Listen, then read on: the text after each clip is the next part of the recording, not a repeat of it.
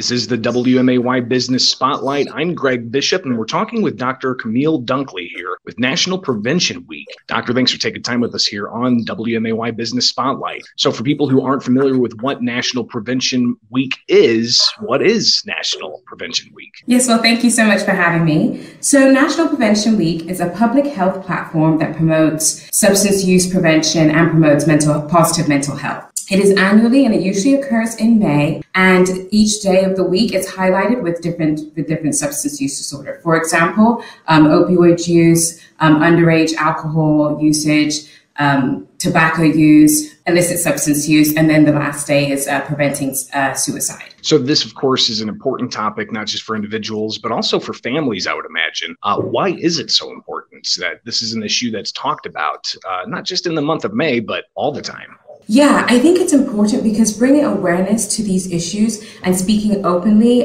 within the community and with patients and with family members helps to reduce the stigma.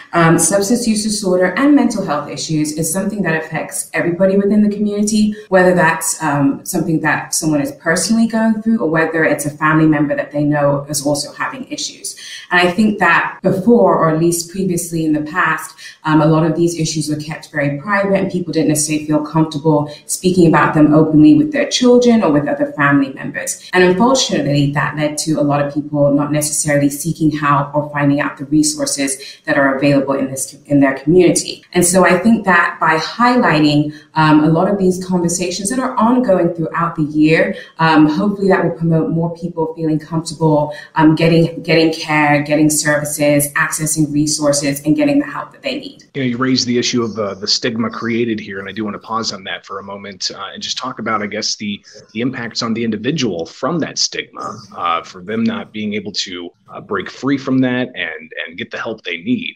How can they best address that internally? Yeah, I think that a lot of the stigma is not only around like whether other people are experiencing these issues, but also they might be feeling bad about themselves kind of experiencing these issues. And so I think that the stigma in some ways makes people shy away from getting help. They're not sure how they're going to be received when they ask for this information, what people are going to say, what people are going to think. And so I think that by reducing that stigma, hopefully people will feel like they can really get help and that people care about them and that they'll feel more positive about their situation and what they can do in order to get healthy again. This is the WMAY Business Spotlight. We're talking with Dr. Camille Dunkley with SIU Center for Family Medicine about National Prevention Week and the importance of highlighting substance use disorder and the mental health impacts that it can have on individuals and their families.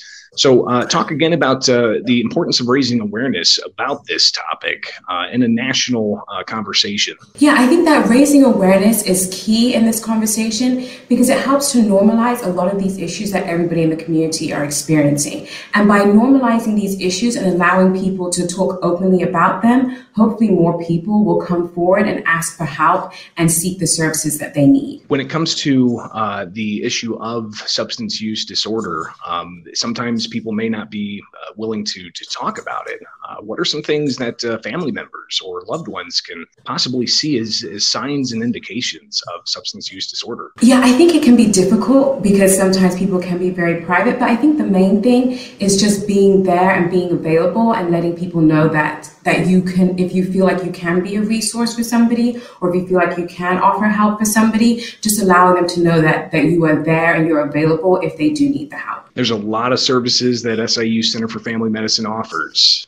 What does SIU offer up for those who may be battling substance use disorder? I think that a great place to start would be talking with your primary care provider. I think that because someone already has a relationship with that provider, they might feel more comfortable asking those sort of questions and finding out what resources are available. So I think that the initial set point would be definitely trying to contact your primary care provider. After that, we also do have a MAT clinic, and MAT stands for Medication Assisted Treatment, and this is a program for patients with opioid use disorder specifically. Here within that clinic, we use Suboxone as therapy, and Suboxone is a medication, and it works in the brain the same place as heroin and morphine and other opioids, but it works a little bit differently. And so it's supposed to help with the withdrawals and the cravings, but not necessarily supposed to give that high or that euphoria sometimes people speak about. As a part of this program with your medical visits. There's also group counseling available, individual counseling available. And for patients who have transportation difficulty, we also have a van that can take patients to their medical appointments as well. Important stuff for family members to hear, also for those who are experiencing substance use disorder. Of course, SIU Center for Family Medicine has the capabilities to help you get through this time for those who are suffering with substance use disorder. Tell us how people can get a hold of SIU Family Medicine and maybe get some more information about substance use disorder. Absolutely. So to get a hold of the SIU Family Medicine, you can call the 217-545-8000 in order to get more information in terms of the substance use disorder or opioid use disorder and the MAT clinic. You can call 217-545-4781. That is a direct number for the MAT clinic nurse. And whether you just want to get more information or find out more about how the program works or how Suboxone works, that is a direct number that you can call. And you don't need a physician's referral in order to make any appointments for the MAT clinic. There is help right around the corner for you, and you can find that with SIU Center for Family Medicine. Give them a call at 217-545-8000. Dr. Camille Dunkley with the SIU Family Medicine, thank you so much for taking time with us here at the Business Spotlight on WMAY. Yes, thank you for having me.